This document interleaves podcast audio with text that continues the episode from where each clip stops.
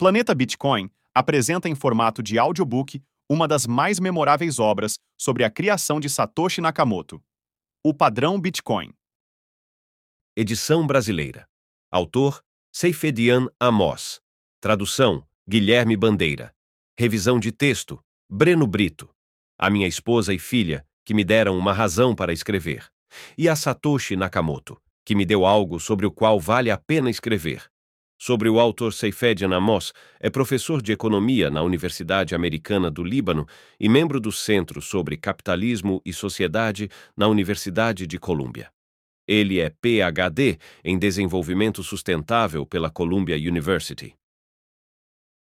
Prefácio Vamos seguir a lógica das coisas desde o início, ou melhor, do fim, tempos modernos. Enquanto escrevo estas linhas, estamos testemunhando uma revolta completa contra uma certa classe de especialistas em domínios que são difíceis de entender, como a realidade macroeconômica, nos quais não apenas o especialista não é um especialista, mas ele não sabe disso. O fato de Greenspan e Bernanke, chefes anteriores do Federal Reserve, terem pouco conhecimento da realidade empírica é algo que só descobrimos tarde demais. É possível fazer macrobesteiras por mais tempo do que microbesteiras, e é por isso que precisamos ter cuidado a quem conferimos o poder de tomar macro-decisões centralizadas. O que piora é que todos os bancos centrais operavam sob o mesmo modelo, tornando-os uma monocultura perfeita. Em domínios complexos, a expertise não se concentra, em uma realidade orgânica, as coisas funcionam de maneira distribuída, como F. A. Hayek demonstrou de forma convincente. Mas Hayek usou a noção de conhecimento distribuído. Bem, parece que nem precisamos da parte conhecimento para que as coisas funcionem bem. Nem precisamos de racionalidade individual. Tudo o que precisamos é de estrutura. Isso não significa que todos os participantes tenham uma participação democrática nas decisões. Um participante motivado pode mover desproporcionalmente a agulha, o que eu estudei como a assimetria da regra da minoria. Mas todo participante tem a opção de ser esse jogador. De alguma forma, sob a transformação em escala, surge um efeito milagroso. Mercados racionais não exigem que nenhum operador seja racional. Na verdade, eles funcionam bem sob inteligência zero uma multidão de inteligência zero, com o design certo, funciona melhor do que uma administração no estilo soviético composta por humanos maximamente inteligentes. É por isso que o Bitcoin é uma excelente ideia. Ele atende às necessidades do sistema complexo não porque é uma criptomoeda, mas precisamente porque não tem dono, nenhuma autoridade que possa decidir sobre seu destino. É de propriedade da multidão, de seus usuários e agora tem um histórico de vários anos, o suficiente para ser um animal em seu próprio direito. Para que outras criptomoedas possam competir, elas precisam ter essa propriedade hayekiana. Bitcoin é uma moeda sem governo, mas pode-se perguntar: não tínhamos ouro, prata e outros metais, outra classe de moedas sem governo? Nem tanto. Quando você negocia ouro, você negocia louco, Hong Kong, e acaba recebendo um direito sobre uma ação lá que talvez você precise mudar para Nova Jersey. Os bancos controlam o jogo da custódia e os governos controlam os bancos. Ou melhor, banqueiros e funcionários do governo são, para ser educado, bem unidos. Portanto, o Bitcoin tem uma enorme vantagem sobre o ouro nas transações. A liberação não requer um custodiante específico. Nenhum governo pode controlar qual código você tem na sua cabeça. Finalmente, o Bitcoin passará por obstáculos. Pode falhar, mas será facilmente reinventado, já que sabemos agora como funciona. Em seu estado atual, pode não ser conveniente para as transações, não é bom o suficiente para comprar seu maquiato expresso descafeinado na sua rede de café, local que finge fazer o bem. Pode ser muito volátil para ser uma moeda por enquanto mas é a primeira moeda orgânica. Sua mera existência é uma apólice de seguro que lembrará aos governos que o último objeto que o establishment poderia controlar, a saber, a moeda, não é mais seu monopólio. Isso nos dá, nós, a multidão, uma apólice de seguro contra um futuro orwelliano. Nassim Nicholas Taleb, 22 de janeiro de 2018. Prólogo.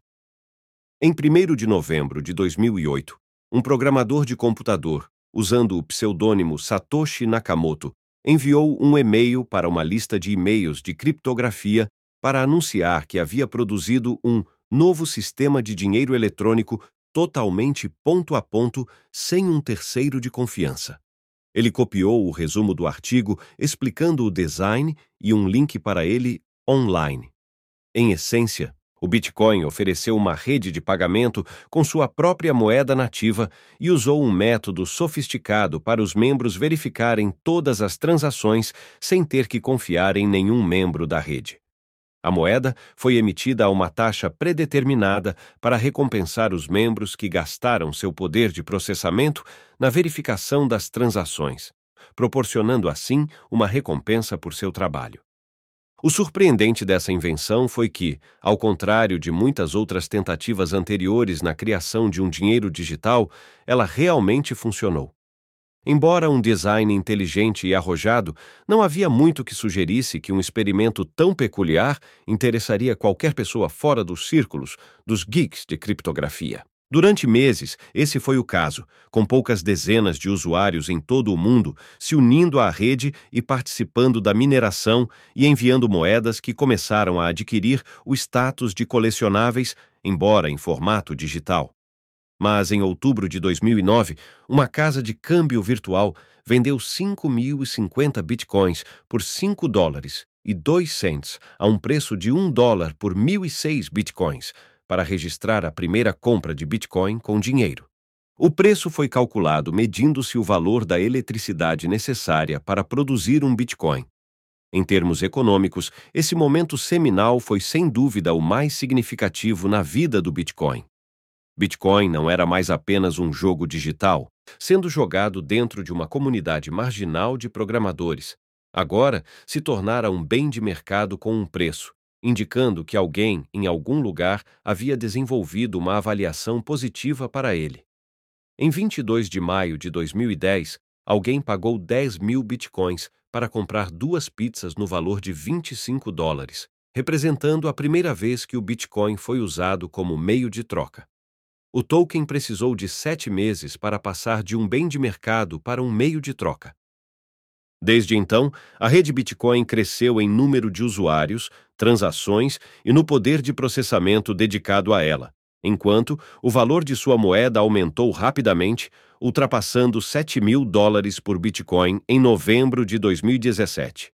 Após oito anos, fica claro que esta invenção não é mais apenas um jogo online, mas uma tecnologia que passou no teste do mercado e está sendo usada por muitos para fins do mundo real, com sua taxa de câmbio sendo regularmente exibida na TV, em jornais e em sites da web, ao lado das taxas de câmbio das moedas nacionais.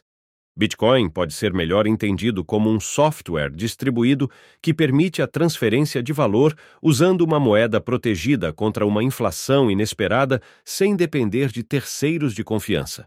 Em outras palavras, o Bitcoin automatiza as funções de um banco central moderno e as torna previsíveis e virtualmente imutáveis. Embora o Bitcoin seja uma nova invenção da era digital, os problemas que pretende resolver, ou seja, fornecer uma forma de dinheiro que esteja sob o comando total de seu proprietário e que provavelmente mantenha seu valor no longo prazo, são tão antigos como a própria sociedade humana. Este livro apresenta uma concepção desses problemas com base em anos de estudo dessa tecnologia e dos problemas econômicos que ela resolve, e como as sociedades encontraram anteriormente soluções para elas ao longo da história. Minha conclusão pode surpreender aqueles que classificam o Bitcoin como uma farsa ou ardil de especuladores e propagandistas para ganhar dinheiro rapidamente. De fato, o Bitcoin aprimora as soluções anteriores para a reserva de valor e a adequação do Bitcoin como moeda sonante da era digital pode pegar o pessimistas de surpresa. A história pode trazer o presságio do que está por vir, principalmente quando examinada de perto, e o tempo dirá o quão sólido é o argumento apresentado neste livro. Como deve ser, a primeira parte do livro explica o dinheiro, sua função e propriedades. Como economista com formação em engenharia, sempre busquei entender uma tecnologia em termos dos problemas que ela pretende resolver, o que permite identificar sua essência funcional e separar características incidentais, cosméticas e insignificantes. Ao entender os problemas que o dinheiro tenta resolver, torna-se possível elucidar o que gera moeda sonante e moeda fraca e aplicar essa estrutura conceitual para entender como e por que diversos bens, como conchas do mar, miçangas, metais e dinheiro governamental, serviram à função do dinheiro e como e por que eles podem ter falhado nesta função ou servido aos propósitos da sociedade de armazenar valor e trocá-lo. A segunda parte do livro discute as implicações individuais, sociais e globais de formas sonantes e fracas de moeda ao longo da história. A moeda sonante permite que as pessoas pensem no longo prazo e poupem e invistam mais no futuro. Poupar e investir para longo prazo são a chave para a acumulação de capital e o avanço da civilização humana. O dinheiro é o sistema de informação e medição de uma economia, e a moeda sonante é o que permite que o comércio, o investimento e empreendedorismo prossigam de maneira sólida, enquanto a moeda fraca coloca esses processos em desarranjo. A moeda sonante também é um elemento essencial de uma sociedade livre, pois fornece um baluarte eficaz contra governos despóticos. A terceira seção do livro explica a operação da rede do Bitcoin e suas características econômicas mais salientes e analisa os possíveis usos do Bitcoin como uma forma de moeda sonante, discutindo alguns casos de uso que o Bitcoin não serve bem, assim como abordando alguns dos mal entendidos e equívocos mais comuns que o cercam. Este livro foi escrito para ajudar o leitor a entender a economia do Bitcoin e como ele serve como a iteração digital das muitas tecnologias usadas para cumprir as funções do dinheiro ao longo da história. Este livro não é uma propaganda ou convite para comprar a moeda Bitcoin. Longe disso. O valor do Bitcoin provavelmente permanecerá volátil, pelo menos por um tempo. A rede Bitcoin ainda pode ter sucesso ou falhar, por quaisquer razões previsíveis ou imprevisíveis. E usá-lo requer competência técnica e traz riscos que o tornam inadequado para muitas pessoas. Este livro não oferece consultoria de investimento, mas visa ajudar a elucidar as propriedades econômicas da rede e sua operação para permitir aos leitores um entendimento informado antes de decidir se desejam usá-lo. Somente com esse entendimento e somente após uma extensa e detalhada pesquisa sobre os aspectos operacionais práticos de possuir e armazenar bitcoins, alguém deve considerar manter o valor em bitcoin. Enquanto o aumento do valor de mercado do bitcoin pode fazer com que pareça algo óbvio como investimento, um olhar mais atento à miríade de hacks, ataques golpes e falhas de segurança que custaram às pessoas seus bitcoins fornece um aviso preocupante para quem pensa que possuir bitcoins fornece um lucro garantido. Se você sair deste livro pensando que a moeda Bitcoin é algo que vale a pena possuir, seu primeiro investimento não deve ser na compra de bitcoins, mas no tempo gasto para entender como comprar, armazenar e possuir bitcoins de forma segura. É da natureza inerente do Bitcoin que esse conhecimento não possa ser delegado ou terceirizado. Não há alternativa à responsabilidade pessoal de qualquer pessoa interessada em usar esta rede, e esse é o investimento real que precisa ser feito para entrar no Bitcoin.